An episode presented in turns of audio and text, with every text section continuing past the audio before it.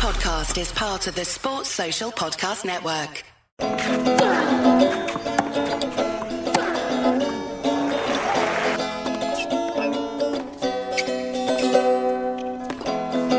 Welcome back to the Love Tennis podcast with me, James Graham, as always, joined by George Belshaw and Calvin Betton. But first, we've had an email.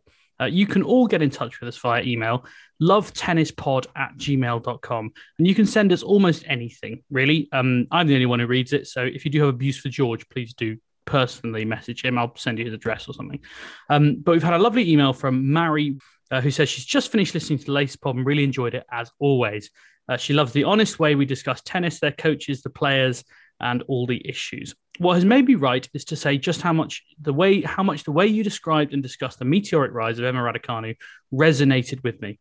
Your discussion about how she's not really playing at number 13 level in the world and how she will struggle going forward. I've thought this, but felt bad thinking it as everyone is so on the Emma Raducanu hype train. Don't get me wrong, I think she's great and will hopefully inspire loads of youngsters to take up the sport, but I found your discussion really refreshing and honest. Also, as a massive Andy Murray fan, I enjoy your insight and discussions about him. So, all in all, great pods. You're all extremely knowledgeable, easy to listen to, and informative. Thanks, guys. Take care. Looking forward to many more. Well, thanks very much for getting in touch, Mary. Um, we're delighted to have such positive feedback. The rest of the uh, inbox has a similar number of exclamation marks, but after different types of words. So, um, and I, I don't need those pills, and I don't know who keeps sending me those emails, but they're not required, I assure you. Um, anyway, uh, thanks very much for getting in touch, and please do drop us an email. As always, if you want to give us feedback, there are lots of ways of doing it. Uh, you can leave ratings and reviews, but really only good ones. Um, if you've got bad ones, then please do email us, lovetennispod at gmail.com. We really like hearing from people. Um, I've had feedback recently about the theme tune. Uh, thank you to Danny uh, for that one. He thinks that we should change it. I didn't tell him when he said that to me that I wrote it and recorded it myself uh, because I was just my bruised ego was still being nursed at that point. But uh, maybe maybe we will in in the summer have a, a bit of a think about our theme tune. Do you like the theme tune? Let us know at Love Tennis Pod on Twitter or on email. Uh, George, I haven't introduced you for a good two and a half minutes. You must be hating it. How are you? yeah, well, I'm first of all shocked that we have our own email address. That's literally the first I've heard of that. Now, there's a lot of things that happen in the background, George, that you don't know about. and also, I've uh, I met my parents in Birmingham for a couple of weeks before I move house in London, and uh, I've got my keyboard here, so I could always write as a, a new. That's huge news. This is huge news. uh, Calvin, I think you are the stone cold drummer here, aren't you? Uh, no, I'm a guitarist. Oh God! I think I yeah. might be playing tambourine there. I might be Bears. Um, I've got my yeah, trombone vibes. as well. Vibes. oh dear! This this this theme tune. I mean, honestly, Danny, you thought it was bad before. It's only going to get worse. I can assure you. Right, with no further ado, uh, let's crack on with this evening's podcast. We're gonna. There's loads to talk about, of course. Uh, we'll chat about Taylor Fritz and his victory over Rafa Nadal. A bit about Carlos Alcaraz, uh, Nick Kyrgios, of course, our favorite topic of conversation. Daniil Medvedev's lost his number one ranking once again. Is that the end of him? I mean, I'm joking, but also, is it? Uh, Iga Swiatek picked up another title, and she goes to number two in the rankings for the first time in her career. Um, and of course, Maria Sakkari was on the other side of that final. We'll talk about Harriet Dart. We'll try and cover a bit of the Miami draw, although I haven't seen a huge amount of it, but I know George has been scrutinizing it carefully since it came out a couple of hours ago. But there is only one place to start, and that is Indian Wells, where so very many things happened over a 10 day period. Of course, Naomi Osaka's quite troubling exit from the tournament was something that we covered last week. We got to the business end over the weekend. Uh, the men's and women's final in the same session in uh, Indian Wells, which I liked. Uh, no women's final on the Saturday, no sort of lesser billing, both on the Sunday in the hot sun in California. Taylor Fritz was the surprise winner. We had Cam Norrie last time around, and this time we had Taylor Fritz. George, we, I feel like it's about 2017. I feel like we talked about Taylor Fritz a lot back then um, as someone who sort of might have made something, and this is quite a big moment for him, isn't it? It's a very big moment. Um, I, I remember distinctly in 2017, I think it must have been sitting with some ATP media bosses uh, in a stuffy room in the the back of the O2 discussing the future talents of the game. And at that stage, Taylor Fritz was one they were highlighting as oh, he's a he's a great American talent, and he's really good looking. Let's hope he's good at tennis as well. Um, no, he didn't actually say that, but it, it did kind of feel like the, the two had come before that without necessarily the quality. His development was perhaps a bit slower than was kind of tipped back then, uh, when there was this whole kind of sale of a next gen. Um, but I, you know, I think Fritz has genuinely improved quite a lot. He's become a very solid I mean, the rankings have been a bit messed up today, but I believe he's up to world number 15 now. No, Yeah, I do he, see wa- him. he was for about six hours up to world number eight because the ATP computer went a bit nuts on Monday morning. And yeah, Roger Federer was like up to 25 in the world again, and all sorts of strange things were happening. Um, but uh, but yeah, I mean, I think he is kind of around that. I would describe him as around that 20 mark at the minute for me. I think he's someone you don't really want to face without necessarily thinking he's right now the quality needed to be a top five, top 10 player. Um, but as we say quite often on this pod, you know, every player's kind of on their own journey. And while I've never really had Fritz down as a slam winner, this is the sort of win that can propel confidence. And, you know, comparing him to Cam Norrie last year, you know, Norrie, I think we all think he's probably hissing around his ceiling. I'd really be surprised if he went on to kind of crack the top five given his lack of weapons. Fritz does have bigger weapons than Norrie, which could potentially, if he can hit his peak regularly, see him go further. But yeah, I'm I'm still not convinced it will get much better than this, to be perfectly honest. Calvin, I, I imagine uh, he's someone who didn't play in the college. He didn't play college tennis, which is quite unusual for an American player coming through. He kind of went the junior route. Um, I imagine he's nevertheless someone you heard a bit about, or, or I don't know how much hype was there about him coming through. Um, as a junior, he was decent, but I think the reason he didn't go to college, he he had a kid and got married when he was 19, I think, Mm. 18 or 19. So um, I knew one of my friends, he, he didn't represent him, but he was at the company that represented Taylor Fritz. So he did some work for him. And I think at the time, uh, yeah, I mean, I think we always thought he was going to be a, a top 20 player, um, top 25, top 20, top 20 player, I'd say. Um, but it was definitely a, you know, for a tennis player, it was a strange sort of start to his career that he did. He didn't have a I think he got married first. It wasn't a case of. I don't want to put that in the wrong way. It wasn't a case of he got somebody pregnant and then had to get married. He he, he married somebody who he, he sort of childhood sweetheart, I think, and they had a child quite young. So I don't think he's with her now. I think they've split up. Do you want to do my uh, weekly trivia? of, of course, and I'm. f- I, I hope I haven't just looked it up, but yeah, I'm fascinated to know. what I wasn't aware it was weekly. I think it's kind of inadvertently weekly. I do Right. normally see something. I'm like, oh, that's quite interesting. I, I'm a bit worried James will have looked it up because I actually did sort of hint at this in the notes earlier. But in the men's side, since 2001, up to when Norrie won his Indian Wells last year, there was only one non Grand Slam winner who's won Indian Wells. Who was it? is this i- i- in the men's tournament? in the men's tournament. So from I think it was from 2001 up to Cam Norrie's win last year, been one player who hasn't won a slam. That's so obviously you got like the big four, Murray. I think the, Del the- the problem won is that it. you, now that you've said that, all I can think of is players who've won slams. Like it is Yeah. virtually impossible to think of anyone else. Um, I don't know, John Isner. not John Isner. I think he won. No. Did he win Miami? Rather Yeah, than quite possibly. Yeah. I'm going. I don't, know, I don't know. It is. I saw the last. I saw that the last five winners of Indian Wells were all first-time Master Series winners, Mm. which was interesting. Come on then, George. Who is it? It is Ivan Lubicic.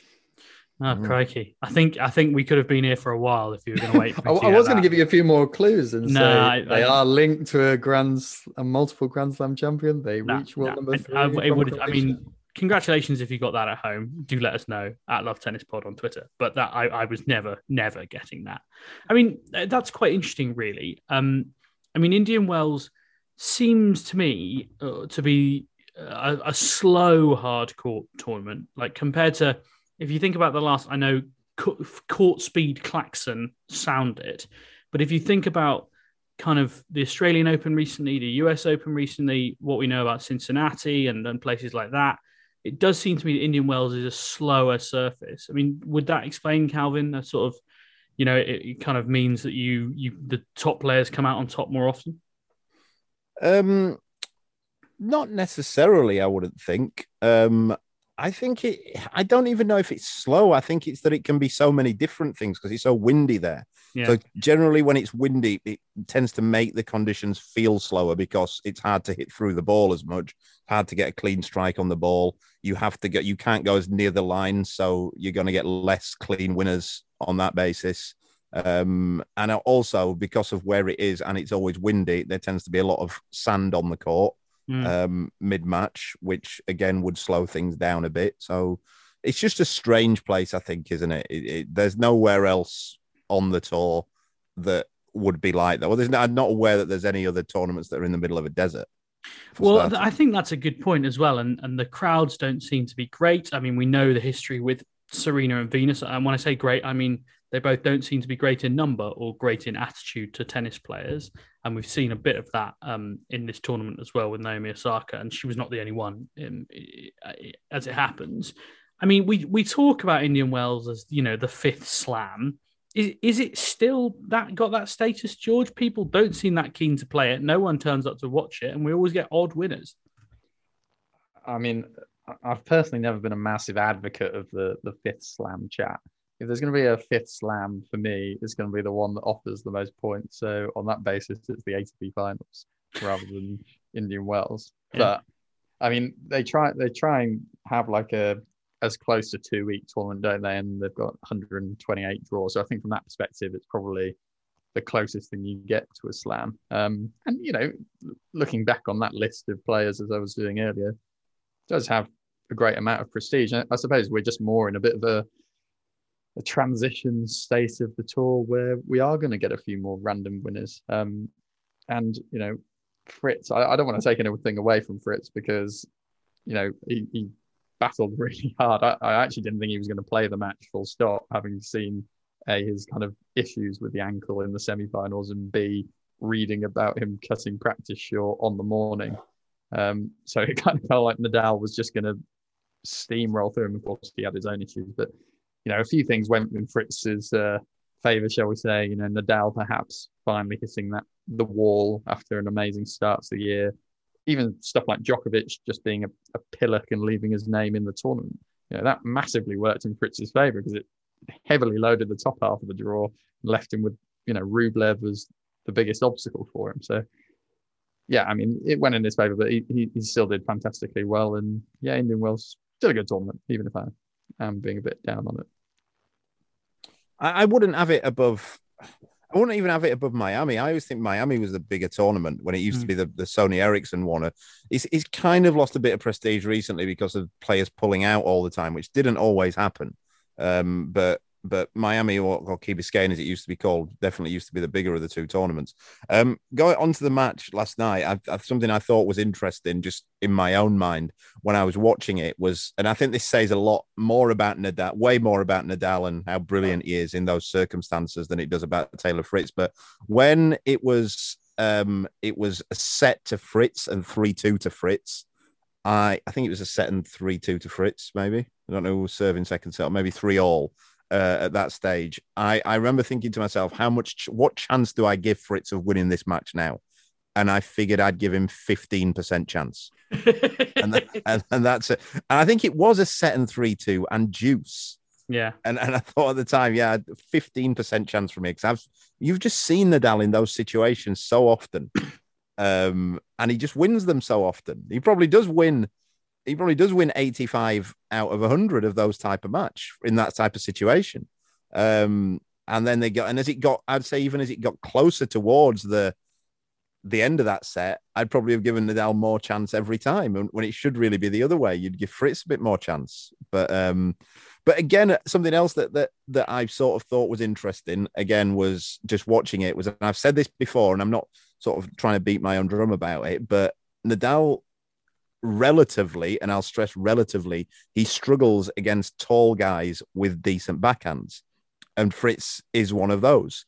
And you'd notice towards the end of the match, he was going to that backhand nowhere near as often as he generally does. Uh, and Um, is th- and is that just to kind of break that down? Is that quite simply because they can get on top of that kind of rasping Rafa forehand? Yeah, it, it's normally a shot that he, he can whip his forehand up to their backhand, and the, the absolute worst he's going to have the next shot is neutral. Because he can get it so high they're hitting it. The, the smaller guys, and I say smaller when I say that, I mean anything from kind of six foot one and below, which still is pretty tall. Um, they they're hitting the ball from above shoulder height because of the the torque that he generates on the ball.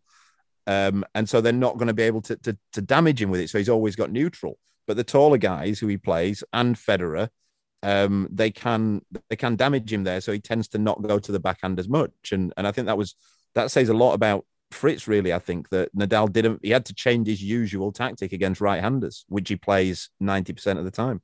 Mm. It's an interesting. I mean, you'd mentioned the wind earlier there, Calvin, and I don't think the final was as windy as it had been earlier in the week, but there was still plenty of wind kicking around. I mean, is Nadal specifically one of the best wind players around, or, or as you mentioned earlier, is it just that the better players play better in the wind because they're more challenged? Yeah, look, the, the wind. It, it's there's two ways of looking at it, and both that are true.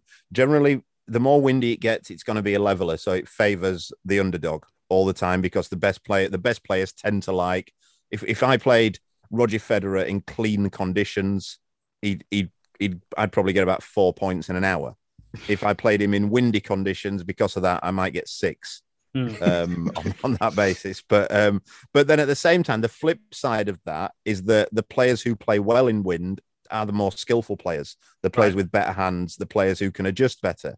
So it's more just that it will infuriate them. But it wasn't as windy. But then, I mean, one thing you can say is that in that tie break in the second set, Nadal had a mini break. I think it was 5 4, and he had a put away drive volley with Fritz completely out of the court. So he had a full court to hit at, and he missed it by a tramline width. So mm. he hmm. missed it by a fair bit. And I think that must be down to the wind. So um, and that's what matches can turn on. If he puts that drive volley away, which I think he puts away 98 times out of 100, he's 6 4 two set points up. George, how much um, do you kind of put this victory or defeat, if you like, on what Rafa Nadal was talking about with his chest? I mean, just for people who don't know, he was talking about this chest problem. Uh, he was asked in press afterwards, Do you know what it is? Is it something new? He said it happened yesterday night, just at the end of the match last night. So that was obviously the semi final. Uh, so finishing that late yesterday and playing here today in the morning, as you can imagine, I didn't have any chance to do any things or even check what was going on. All I can say is it's tough for me to breathe. I feel very, very, and then he sort of, you know, makes a breathing gesture when I try to breathe. Uh, it's painful and it's very uncomfortable. Uh, it's not the day to talk about what's going on with me. It's his day. We don't need to hide that in my comments, which I thought was quite a nice way of putting it. Um, George, do you, do you think there is an issue going on here? Yeah, yeah. I think I think there's more than one issue. to be honest. You know, he'd already kind of pulled out in Miami. I think the foot, despite how well he's been playing, I still don't think he's actually like physically 100% at the minute. Um, which, you know, tennis players will tell you they're never physically 100%, and that's probably a pipe dream. But Nadal, still, for me, there are a few niggling concerns, and he speaks a lot about the kind of pain pain he's in quite regularly. Um, so yeah, I, I, think it definitely would have played a part. Look, I, I think Fritz played really well. Um, I don't want to take anything away from him, particularly as I'm you know, talking about.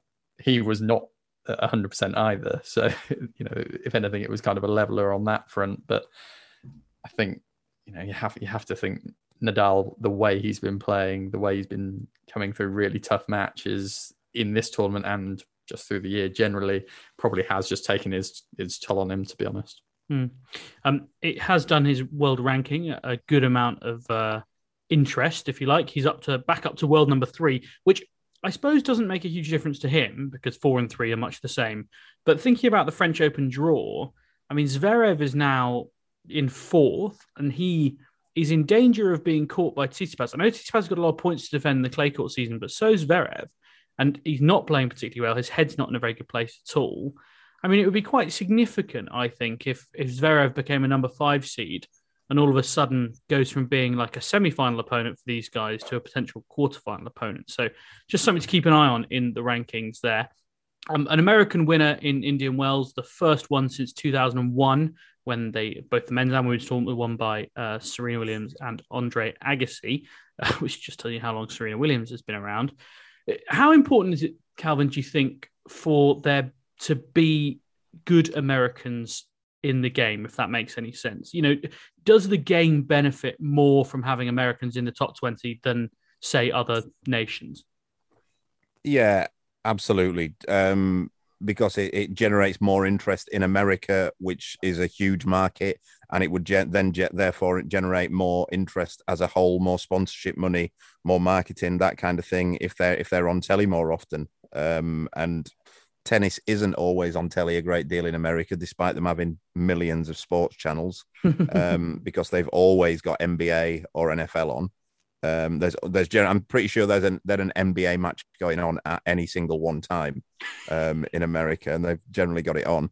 Um, but so yeah, it, it definitely is. But it seems so, it's weird. I'm just thinking about it there. It seems so long ago since they've actually had one who would draw viewers in that mm. I can't really remember what it was like. Um, certainly not not in the last ten years. And I'm to be honest, I'm not sure Fritz is going to be that either.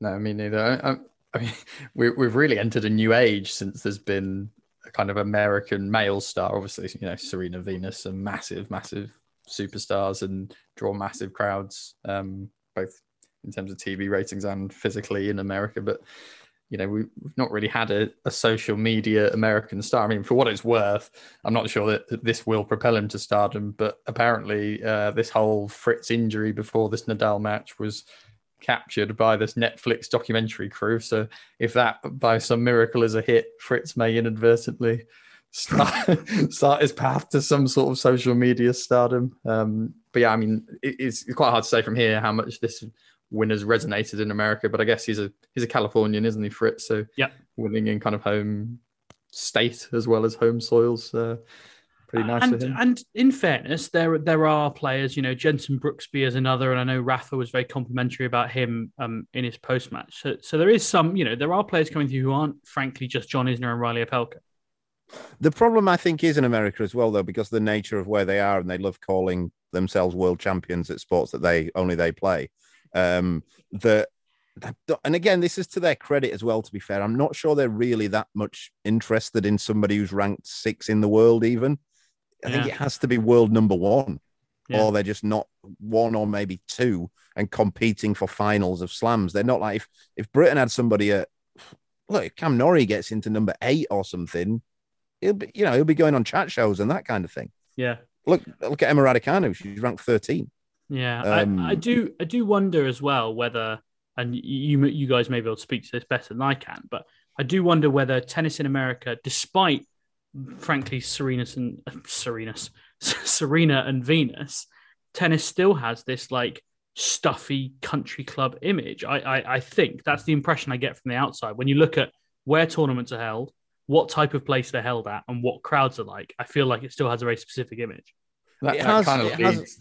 Go on, sorry, George. I was going to say that, that kind of leads into what I was going to say back to Calvin there. Actually, I think the only other way they could hit superstardom is if you had like an American equivalent of Kyrgios, someone who hits a different audience, someone who kind of reshapes, you know, you know, Kyrgios kind of has that more kind of basketball swagger, I suppose, in terms of attitude compared to that kind of challenging those like stuffy traditionalist views in America. I think that's another sort of guy who, if there was an American equivalent, an outspoken, you know, interesting, different style, unique player, that that is another way of kind of cutting through that market. But realistically, that as much as I like people like Tiafoe, I think Tiafoe is a really interesting character. Great talker it's, as well. Uh, very good talker as well. He's not even had perhaps the flash in the pan that maybe Kyrgios did as like a teenager, but yeah, I mean it's it is a difficult market to crack for tennis. Yeah, um, I think yeah, you're kind of right as well there, James. Where you look at where the tournaments are, although New York, Flushing Meadows in Queens, yeah. Um, but but look at the um, people that, who go to Flushing Meadows. Yeah, yeah. Given and th- th- look, most of the tennis in America is played at country clubs, and you have to be very, very wealthy to get in there. I mean, college tennis is quite big in America, but it, again, it's quite as we discussed on the pod a few weeks ago. It can be a bit obnoxious as well, um, college tennis, and yeah, that I mean, like we said, Tiafoe is the one. If Tiafoe would have, if Tiafoe was just a bit better, or that's probably been a bit harsh. If he could turn his quality into results more, there's a star there. I yeah. think if Tiafoe was top five in the world, then I think that would pull in a lot, a big audience. I mean, Gauff's going to come, um, I think, but yeah, and I think she will be a star. Yeah, but um, sure. the men's, I'm not too sure who it is really. Hmm. I mean, I think I think Brooksby has something about him. I mean, I, I don't know him as a person very well, but he, he's a, an interesting player, and all the other players talk about him. Uh, Korda maybe is the one, you know, because he's got that great sporting family. He's obviously, frankly, and I don't like saying it, but you know, he's a good-looking white lad, and you know, most of America is going to find him more palatable than Francis Tiafoe. Frankly, I, th- I think that's a decent point actually, James, because in America that uh, they they sort of talk about demographics, who watches tennis, that kind of thing, and th- there was a study recently that said the people who watch people who watch golf also tend to watch tennis, so they Mm. will equate his sisters with him, Yeah. and that, that there is potentially a story there. Like you say, Brooksby, I think is a great player to watch. Um, there's not many players to watch more, but he simply doesn't have a good enough serve to be a superstar like like you would need. Yeah. Um, for people who don't know, Sebastian Korda's uh, sister, Nelly Korda, I think I'm right in saying, uh, certainly was the world number one women's golfer for a while, and she is very good. And of course, his father uh, won the French Open, so there's no no shortage of sporting talent in the uh, in the Korda family. So yeah, we'll see. And I also just want to kind of follow up on what I was saying. Um, obviously, I'm not saying that I think people should be more interested in Sebastian Korda because he's white, but there is a reality that we kind of have to face up to there. And yeah, you know, I've been a massive supporter of Francis Tiafoe. I, I'm quite a big Francis Tiafoe fanboy. I am in a disproportionate number of his press conferences. Um, and yeah, as you say, I- I think George, you mentioned it. I think he's someone who, if he got a run, you know, I mean, I don't. Has he? He's been to a Grand Slam quarterfinal. I don't think he's been to a Grand Slam semi-final. But you feel like if he got a run and a few people outside of tennis started to see him, you know, play and talk, you know, he's a really cool guy and he's a great talker. And, you know, he's, I think he's just someone who has a lot. And he's only 24. There's a, there's a lot more to come from him. Um, who else can we talk about in Indian Wells this week? Nick Kyrgios. It's amazing that we've got this far and not talked about him in depth, although his name has come up once or twice. Uh, a massive jump up the rankings because he's actually bothered to play some tennis. Uh, he beat on his way to the quarterfinals. He beat um, Sebastian Baez, uh, Federico Del Bonis, Casper Ruud in a real grudge match. Uh, unfortunately, we were denied uh, his match against Jannik Sinner, uh, who pulled out through, I think, in I want to say illness. I can't remember now. Um, and then, of course, he had that match against Rafa Nadal, uh, where he went a set down, tanked his way through a tiebreak, uh, pulled the second set back, and then was beaten 6 4 in the third. George, a glimpse into what we could have won as usual with Nick.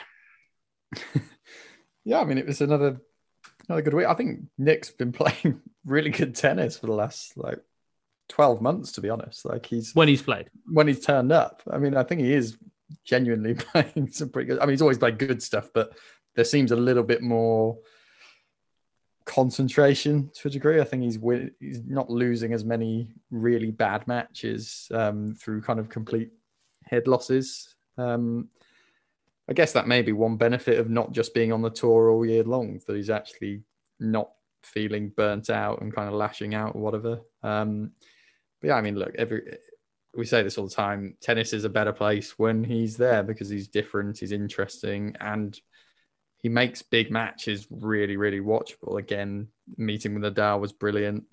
Um, you know, it was a shame we didn't get the Sinner match. That would have been another interesting occasion. Um, but yeah, no, I, long way to continue. We've got him in Miami this week. He'll, probably have a massive explosion this week. Now I've just said he's been really well behaved. Well, then, and then he's got to play tennis as well. Um, Miami is the ultimate Kyrgios tournament, isn't it? Uh, Kyrgios and Benoit Paire, just like compet- competitive private tables. Um, I'm going to read a quote. The misconception about Kyrgios is that he doesn't care. It's not that. You can tell he'd love to win more tennis matches and compete more. His problem is that he can't cope with not winning, not getting his own way. He can't compete with disappointment. That's why he doesn't play. Is that Wayne Gretzky? Is that Bill Belichick? Is it Sir Alex Ferguson? No, it's Calvin Betton. Such wise words, Calvin. Um, quite remarkable that among all the tweets that you put out, that one really cut through. I mean, uh, just to, to expand on that, um, and I'm obviously joking uh, because Calvin has lots of wisdom, and that's why you're all listening to the podcast. Let's face it. Um, it's an interesting point, and I think it's one that not not really been made before. Um, because do you think Nick? d- People don't think about Nick in such a a deep way because they just see a spoilt child and they just move on. Yeah, I think uh, it's it's shades of grey again, isn't it? I think people think that if if you tank, it's because you just hate tennis, you don't like it, and and it's also like let's not forget as well, it's something that Nick says himself a lot. He loves to say that he doesn't care, mm. either directly or indirectly. But I think when you watch him, and and I've I've been around a lot of players who, without trying to sound too deep, you can see it in their eyes that they really don't care. They're, yeah. they're really not that bothered if they win or lose matches. And I've had players who I coach who are like that. Um, and I've seen players play against players who I coach who are like that. But when you watch Kyrgios, especially when I watched him the other night, and I've thought this before, you don't get as angry and as worked up when you're not winning as he does if you don't care about winning. That that's impossible, and it's not an act. You can see he gets really genuinely frustrated if things aren't going his own way. And I wanted to say I didn't say in my tweet that it's not a strength or a weakness that some people are just like that, but and then it ties into other things. Somebody said that it's not that; it's just that he doesn't want to work hard, and it's it's that's neither agreeing or disagreeing with it because he maybe he, he, because he can't cope with the disappointment so much, he doesn't have the drive to make him want to work as much as that because he knows that he can't cope with the disappointment, and I think he knows that. I think it it torments him that he doesn't get his own way all the time, and you've got to remember as well, and he's because of the success he's had, and he has had quite a bit of success, and he's quite a wealthy young. He's he's a quite a good-looking, wealthy young lad who people tend to like because he's a good guy. I doubt he gets much disappointment outside of the tennis court, mm. and so I think that's unlikely to change for a while. Yeah, yeah, it's where it's the one place he can't really control things. Um, he was quite interesting in. I mean, he's always interesting in press. Um, I think we all know that by now uh, and certainly in Australia, he's, he's always someone worth listening to. I think there's a really good point that kind of plays into what you're saying, Calvin. It's the first question, not it's not even a question. The first one, it's just the moderator saying, "Tell us how you felt about that match." And he, he said, "I sat down with my coach, myself, and I had a game plan, and everything was working. Two points away from the first set. I don't know how Rafa got out of that game. 5 4, 30 15. I just kept replaying that point over and over and over and over and over and over and over and over and over again. That's a direct quote. Somehow snagged the second, a couple of points in the third. That's just that, a couple of break points. And I think partly it's a point as to how close tennis matches are. I think um, Nick won 103 points in that match and Rafa won 106. You know, it's just about, but it also kind of speaks to playing Rafa, George, the big points. It's just where he seems to step up every single time. Yeah, exactly. I mean, Rafa's a phenomenal competitor, and you know we're talking about Nick not wanting to lose. If there's anyone Rafa doesn't want to lose to, it is Nick. You know that he really wants to win that match. You can tell he's hyped, and it's a tough match for Nadal because Kyrgios can keep him on the back foot. He's got a massive serve. He's also not afraid to use a, a few tricks which work pretty well against Nadal, given how far he stands back and it's just hard to get a rhythm against Kyrgios. And Nadal's very much a kind of a rhythm guy. He wants to hit through people. He wants to kind of, you know, have this slog, have this battle. And Kyrgios kind of can just completely disrupt his rhythm. Um, and it's just a, a tough guy to keep your focus against, which, you know, Nadal's ludicrously focused normally, but even he has been kind of perturbed by Kyrgios in the past and his antics. So, yeah, it's always a great matchup, and it's probably been one of the best matches on the tour. Really, I mean, I don't know if you can class it as a great rivalry, given there's not been many slam matches, but it's probably been a match I've looked forward to most when it's happened on the tour the last few years because it's a great clash of styles. There's been a bit of bite in there before, and they both really, really want it. And Nadal's getting the better of that battle now, but there's just you know you see a lot of history, and it's it's always pretty much really, really close between them. I just on that quote, James, what you said there, the uh, over and over and over and over, him, him, playing it over and over and over again. I'd read a quote that I saw today from Rafa Nadal in a um, academic paper that I read. Uh, I tweeted it on Twitter earlier if anyone wants to read the full quote. And he said, During a match, you're in a permanent battle to fight your own everyday vulnerabilities, to bottle up your human feelings. If I make a mistake on the prior point, I let it go. And that's just the opposite of what Kyrgios is saying. Yeah. It's like the entire opposite of, of mindset of how two players think. Mm. And I think a lot of people, I, I, had a lot of people reply to me saying, oh, he just needs to get a coach and a mental coach and, and, and that'll sort it out. It, it won't. I guarantee you that. Like, it, it just, that's not going to happen. The only hope he has I think of it happening is, is nothing to do with a mental coach or a sports psychologist or anything. It's getting somebody who he gets along with and he trusts who also knows tennis and can help him. Mm. And I don't know why he doesn't, he really doesn't want to get a tennis coach. I think it's because he might be he might be asked to answer these sorts of questions. Um, but yeah, and I, the other thing I'll say as well, and I've come back to this before, is that when I say he struggles to get, cope with disappointment, and I, I, I tweeted that after he lost the first set, and I thought as it went on, I thought he might end up winning this, you know. Then th- does that make me look like a div then for tweeting it? And it, and it's not because the one thing he has from tennis that gets him out of that is the serve. Because with his serve, you can be in a complete state of absolute turmoil and you can still get through service games. He'll still serve aces. So he still gets to the second set tiebreak in that situation. Whereas if he didn't have that serve, he'd be in all sorts of trouble.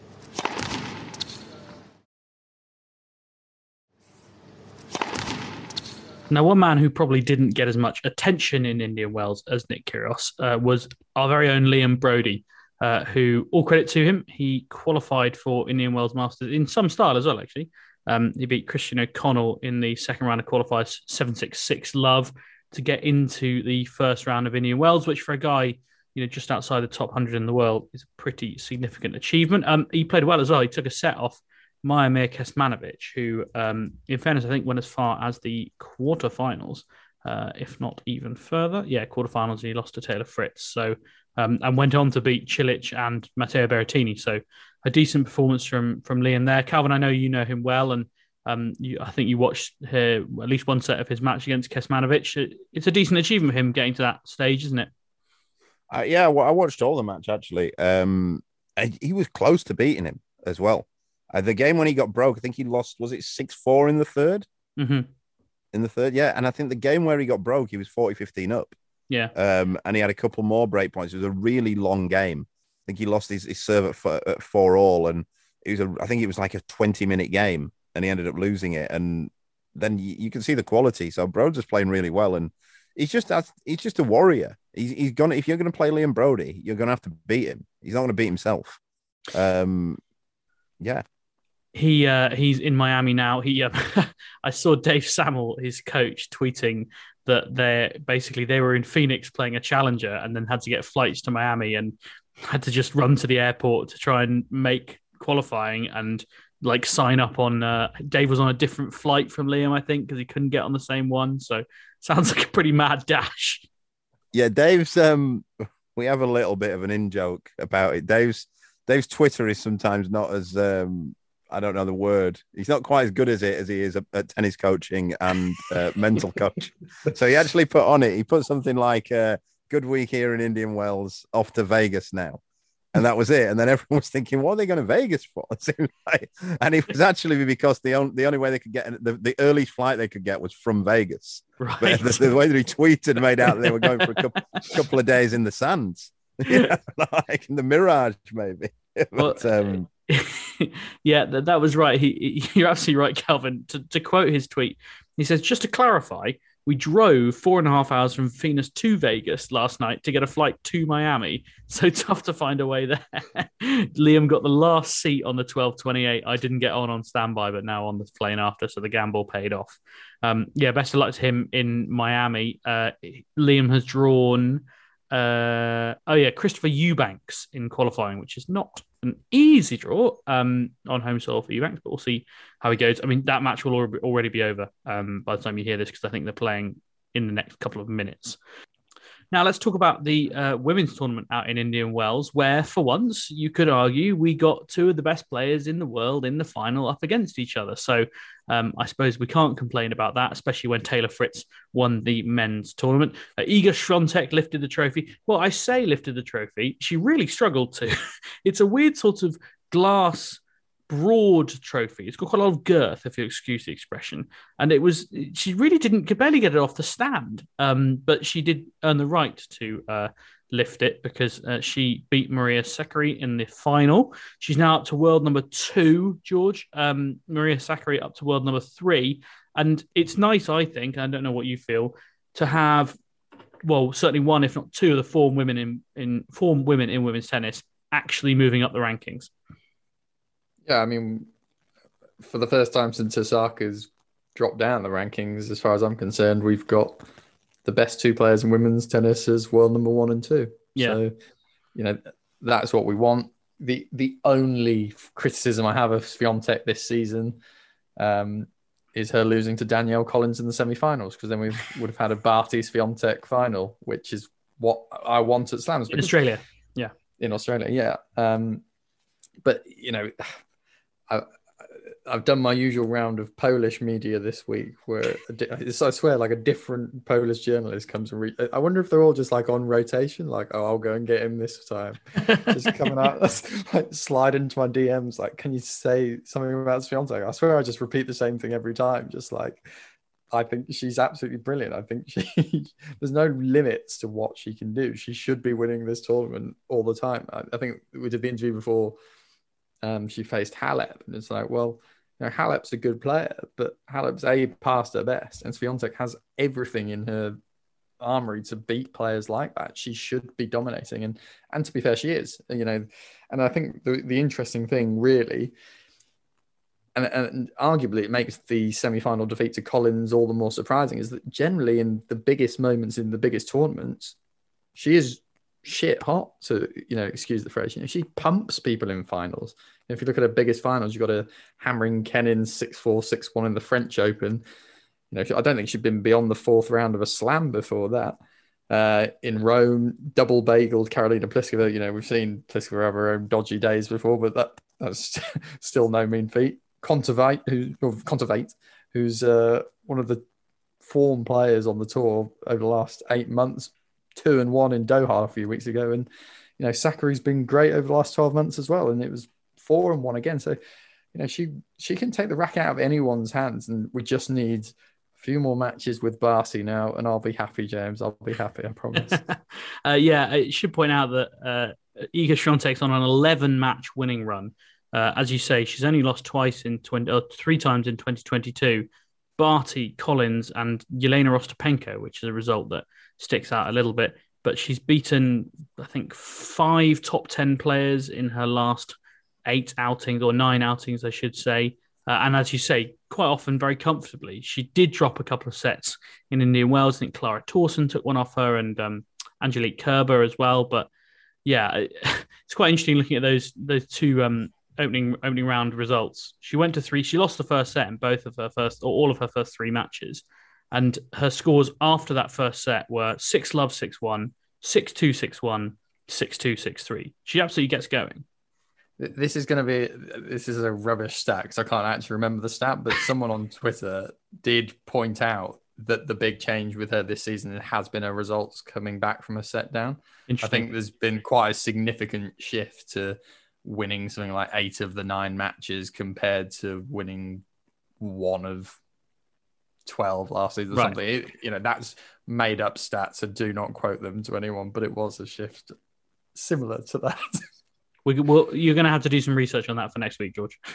Do we think that that's what she got in that hitting session that she played with Andy Murray, that she just kept losing the first set?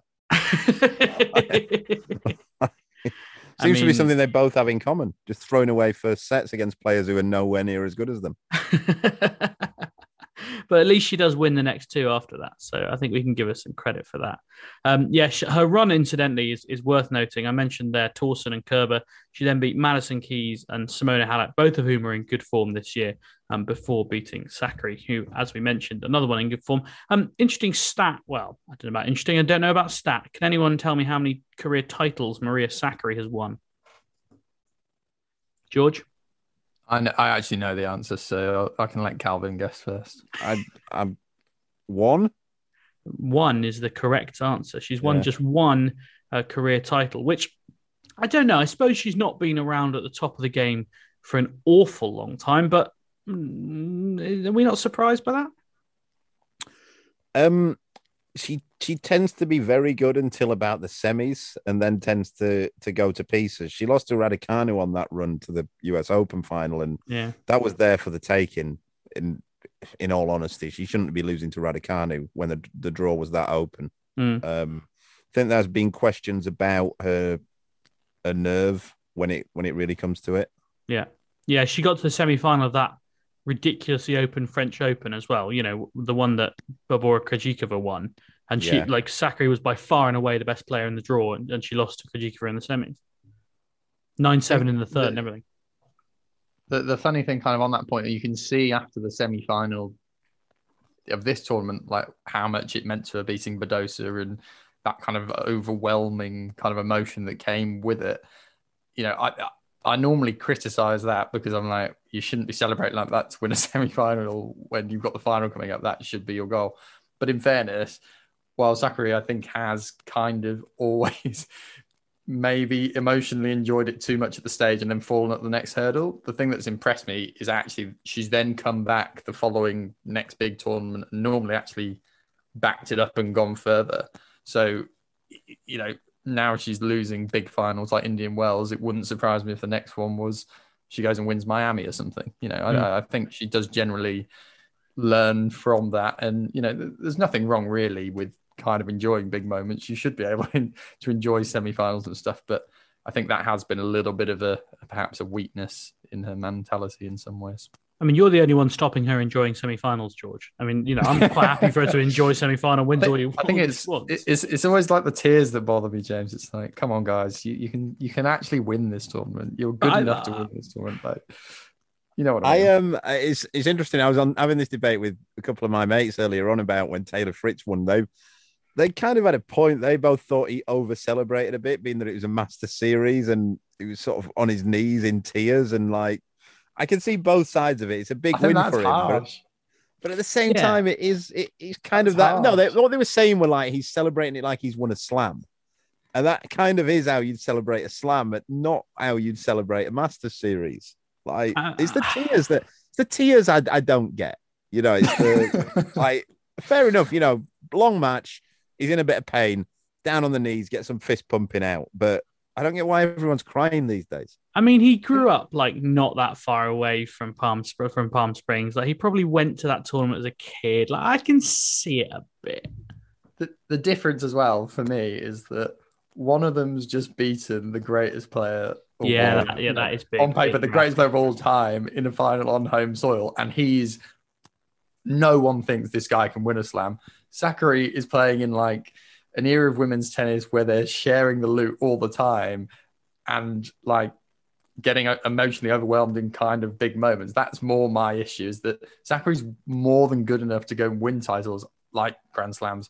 I'm not sure Taylor Fritz is at the moment.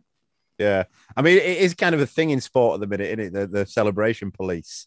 It's quite a big thing in football, isn't it? Like, like Arthur, I don't want to talk about that, Calvin. when are we let's allowed to celebrate? Like, how much are we allowed to celebrate winning at stuff? You know, it's like, Or it is in Man United's weird. case, how much are you allowed to celebrate not winning and stuff? yeah, or just yeah, being human beings. Again, though, again though, in tennis, it bothers me more slightly because, like, for semi-finals and quarterfinals, purely because they then have to come back the next day and do it. I don't Hmm. mind like footballers going mental on a Saturday, and then it's like, yeah, week, cool down, get back, get re mentally focused. I just think it's quite hard to come down from that high and then back it up the next few days. That's that's my own personal feeling. Maybe totally wrong. I think it is interesting. It's definitely that that kind of trying to create that even-handedness, and it's definitely something that you hear the top players talk about. Is like trying to to live the high a little bit, but then just to kind of let it let it go. That said, I've seen Djokovic go absolutely mental at some match wins. Like, Oh yeah, you speaking like that one against Fritz where he'd like torn his abductor, which was still Allegedly. never quite convinced that happened. But he didn't even rip his shirt at the end of that one. I mean, he Hmm. did go pretty mad. So I mean, he was two sets down, you know, and dead and buried. Like, I, I, I was, Yeah. I like, I remember because I had written, I'd written the match report. like, I was done. I was like, great, I, I might be able to finish work a bit early tonight. Djokovic is out, glorious. And as soon as you think that, you know you're not finishing work early. That's the classic curse of working in tennis. well, I tell you, and just without getting too sidetracked, but I've because we've, we've had so much COVID on the desk recently, I've had to cover a few football matches, and I have to say, late goals. I mean, you don't get late goals in tennis. You get tie breaks, like match deciding tie breaks. Bit problematic for writing because you know what people won't necessarily appreciate is we have to write a story that goes up the second the match finishes, and obviously if you don't know who's going to win the match, that's quite difficult. And yeah, 89th minute goals, 90th minute goals. A- absolutely. Just, just honestly, Not get in the bin. Get in the bin. Fa- like Federer Djokovic, that Wimbledon 2019 final was an absolute pain in the ass from that perspective. I mean, Federer literally had match points on serve. I'd basically deleted anything I needed for Djokovic, and then about four minutes later, he's won the whole bloody thing. But that was a that was a difficult match for everyone, George, because the Cricket World Cup final was going on at the exact yeah, same time. So we were trying to watch two of the most tense sporting occasions of all time, and they finished within like three minutes of each other. It was completely absurd. Um, anyway, I had just lost my job at the time as well, so I was absolutely steaming. Anyway, we got. I said we wouldn't get sidetracked, and then we absolutely did. Um, is there anyone else we want to talk about from uh, the women's draw at Indian Wells, George? Dart, I think, is probably the, the one we should speak about. I mean, there's a really, I think, uh, one of the shocks of the season, her run this week. I, I can't believe kind of caliber of opponent she came through, you know, slamming through qualifying, beating Alina Svitolina, beating Kaya Kanepi, eventually being stopped by Madison Keys. But, you know, she's cracked the top 100. I, I wasn't sure she'd do that, to be honest, with her limitations. Um, British number two. That's a that's a crazy week. I'm very pleased for her. Yeah, she um she came through qualifying as you mentioned as as we discussed last week as well. Um and then yeah, picked up that win against Kaya Kanepi. She was beaten by Madison Keys in the end for I think a total of just five games. Unfortunately, she's already out of the Miami Open. Uh, she lost today in qualifying to Tatiana Maria, so not a great start to her time in the top 100. But um, not an easy draw to be fair. No, no, quite. Um, yeah, for people who don't know Harriet Dart, I mean, she is one of the most. I think probably now she is the most underpowered player in the top 100. Um, I know for a fact she has the slowest second serve that people always talk about. But, but you know, I mean, everyone has their limitations. Uh, presumably, Calvin, uh, you. I mean, there's not much further she can go with that, is there? Uh, I mean, in theory, you'd think no, but again, I keep saying it's women's tennis. You never know. Mm. Um, you wouldn't predict anything there, and yeah, she's. I mean, I don't know. I could see her going a little bit harder because she a little bit higher because she does well on the grass, and she's not got much to. Uh, I don't think she's much on the clay, but she does well on the grass, and there'll obviously be wild cards for her in that kind of thing, and she'll get into Wimbledon and. Yeah, it's kind of now, now she'll start getting into main draws and won't have to qualify a lot mm. of the time she'll be able to pick up some more points. So it wouldn't surprise me if we see her going up towards 80 ish, to be honest. Yeah, I was just going to say the same thing. I think, you know, that that's such a massive advantage once you kind of get into that ranking. You know, she's got a year's worth of shots basically at Grand Slam main draws with a result like that. So um, it's really encouraging. And who knows, she may become the WTA's equivalent of Diego Schwartzman. I mean, yeah, Schwartzman hits a big ball though. yeah, might has... still develop, Calvin. Uh, okay, I mean, we can only assume so. Um, am I right in saying that? Uh, I, I, don't know if anyone will know the answer to this. Am I right in saying that Harriet Dart is in the um, Billie Jean King Cup team for our trip to Prague yes, over Easter weekend? Yeah, um, along with Emma Raducanu, who, well, I mean, she's in the team. We'll see if she plays. Uh, Sonay Kartal, I think, as well, is in that team. Yeah, Sonay's in it. Yeah. Um, Bolt is out. Yes, no Boulter, no Heather Watson either because she's um, struggling. I understand with a bit of injury and she wants to try and get herself into some different shape. Um, anyway, uh, yeah, good, good for Harriet Dart. Always good to see British success overseas. Indian Wells becoming a bit of a bit of a sort of British uh, stamping ground, really. Really. Um, the thing I did want to talk about, which I wrote a little bit about this morning, um, was that we have this kind of new look top three now, which is great. And it, it may get upset again because it's so tight um, in terms of points between like third and eighth. But do we think this is a reasonably well established order? You know, Barty, Swiatek, Sakkari, Sabalenka kind of disappearing off. I know she's not been very fit. I mean, do we think that Swiatek and Sakkari are the kind of players you can hang around in those rankings? Calvin, I know you say anything can happen. George? Something more considered? Swiatek definitely will. I think Swiatek's going to make a a charge at Barty's spot. To be honest, I think she's stepped up in a gear this year. Um, you know, we sort of said, I say we sort of said, I, I, sort of kept banging the drum that she was being at least vaguely consistent last year compared to um, the majority of women's tennis, but um, she's now being very consistent and kind of blowing everyone away. Um, you know, I, we were pretty critical of her after losing to Danielle Collins in the semi-finals, and that would have been a result really where she kind of could have had a bit of a setback. It's gone the other way. I think the French is kind of set up really nicely now um, with those two. If famous last words, but those two on opposite sides of the draw, both clearly top two players in the world anyway, but on clay especially, I think mm. they've got a lot of advantages there in the way they play. Um, that that would be an absolute dream French Open, I think, final for what to kind of really showcase this exciting era that we all all know women's tennis can provide. So yeah, I'm I don't want to get my hopes up too high, but I think it might actually happen at the French. Fingers crossed. Fingers crossed. Um, let's move on to Miami, which, uh, as I've mentioned, is kind of in qualifying stages at the moment, and first round probably as you're listening to this. Uh, quite an interesting draw. Lots to talk about in there, but I think probably good given time is short to pick out well one match, frankly, because I think it's something we can talk about with some expertise. Andy Murray uh, I'm not that interested in Federico Delbonis, who I think he has already played this year as well. Um, but he potentially will have Daniil. Well, if he if he beats Delbonis, he will get Daniil Medvedev in the second round. Now, obviously, Medvedev isn't the world number one anymore because Novak Djokovic, by virtue of not playing, uh, has gone back ahead of him. Uh, Daniil Medvedev is the number two, but he is the number one seed in Miami, of course. Calvin, how tricky a matchup is Medvedev for Murray in his current state? Uh, you don't want to be playing him, um, especially not after Murray's three and a half hour match with Delbonis, um, in, which he lost the first set and won six four in the third. Um, yeah, but also the flip side of that is he's, Murray has got a game that could cause Medvedev troubles. Medvedev's not the most skillful player in the world. Mm. Um, he stands miles back. Murray will exploit that on serve, that kind of thing. And yeah, I, I joke about it, but look, if he's going to have a chance, he can't be spending hours on court with Delbonis. That, yeah. That's something that he just keeps on doing. He just mm. can't can't doing it. Yeah, so he's got a chance, I think. But um, yeah, he'll uh, follow your advice and be promptly pumped one and two by Delbonis. yeah, yeah, and then and then I'll say, talk, talk, now, Calvin. Yeah, talk now. I I only spent an hour on court.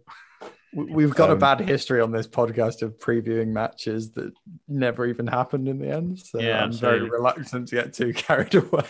Um, quick word: um, Jack Draper plays Gilles Simon, doesn't he? Yeah. yeah. Um, Jack will win that, I think. And then he's got Cam Norrie. He'll yeah. win that too. Interesting. Yeah, very. I mean, I'm trying to think. Did did I mean has he played him in competitive matches? Yeah, Nos Nos beat him in um, Queens last year. Uh, okay, yeah, of course. But did Jack beat him at the Battle of the Brits? I know yeah, Jack beat him Battle really of the Brits. Although serious, different, but yeah. yeah. I don't think it was necessarily that they weren't taking it seriously, but definitely a different Nos now than yeah, what it was at the Battle of the Brits. Mm. Uh, Emma Raducanu, incidentally, has probably got uh, Katerina Siniakova, who's obviously the currently. Draw, actually well, she's the world number one doubles player, isn't she? Um, and she's, I think, picked up a couple of decent wins this year. So yeah, not a great draw. And then she could play um, um, Simona Halep in the third round, which is a match that everyone loves to talk about because uh, Halep is supposed to be one of Raducanu's childhood heroes. So um, some nice stories there. Just on that, I know that my mates told me today that apparently Raducanu has signed two more big marketing partnerships this week. Um, and they reckon that she's now up to maybe 40 days a year committed to um, marketing days, which is a lot. Mm. Sound the, the ka-ching sound. The real question, Calvin, is how many followers has she got? I checked George, and still the same. So um, yeah, she's still no not. two point three million now, Calvin. It's been that for 3. ages. 1. Uh, no, yeah, I mean it's the same since last I checked, but like and she's done yeah. two new posts since I last looked, so she must yeah, be. one right, for yeah. one for Porsche and one for just herself. Yeah. So what, what was you what was the target? Was it 13 million? 13 million. Like Serena. I think it was Rihanna we were comparing it to. Yeah, Rihanna has like 156 million. Oh, was it was it Serena who's 13 million? Yeah, I think it was yeah. 13. I think that's what we said. It's yeah. time. She's still only 18, Calvin. Come on, give her a chance. yeah. Is she 19, George? Might be now, yeah. But let's let's not let facts get in the way here, James. Come on. One of our mantras here at the Love Tennis podcast: never let facts get in the way of a good story. I think that's all we've got time for. Although sometimes when I say that, George makes a face and I have to stop. But he's uh, he looks content. And I was just going to say that. I mean, we briefly brushed over it, didn't we? That Medvedev losing his world number one ranking, but there has been a bit of a furore about that at Wimbledon and stuff as well about him not potentially being allowed to play though. If he loses to Murray on Tuesday, this could be probably the worst week of his career. This Medvedev. Well, let's see how that one evolves. Uh, I'll tell you what, George. For a, for a quick any other business, getting into Russian geopolitics probably isn't the topic that I need at twenty past ten on a Monday night. Uh, thank you, as always, for listening. Thanks very much to Mary for getting in touch and email. Remember, you can do the same. It's lovetennispod at gmail.com. Do leave us a rating and a review and follow us on all the social media. And uh, as always, most importantly, please come back next week.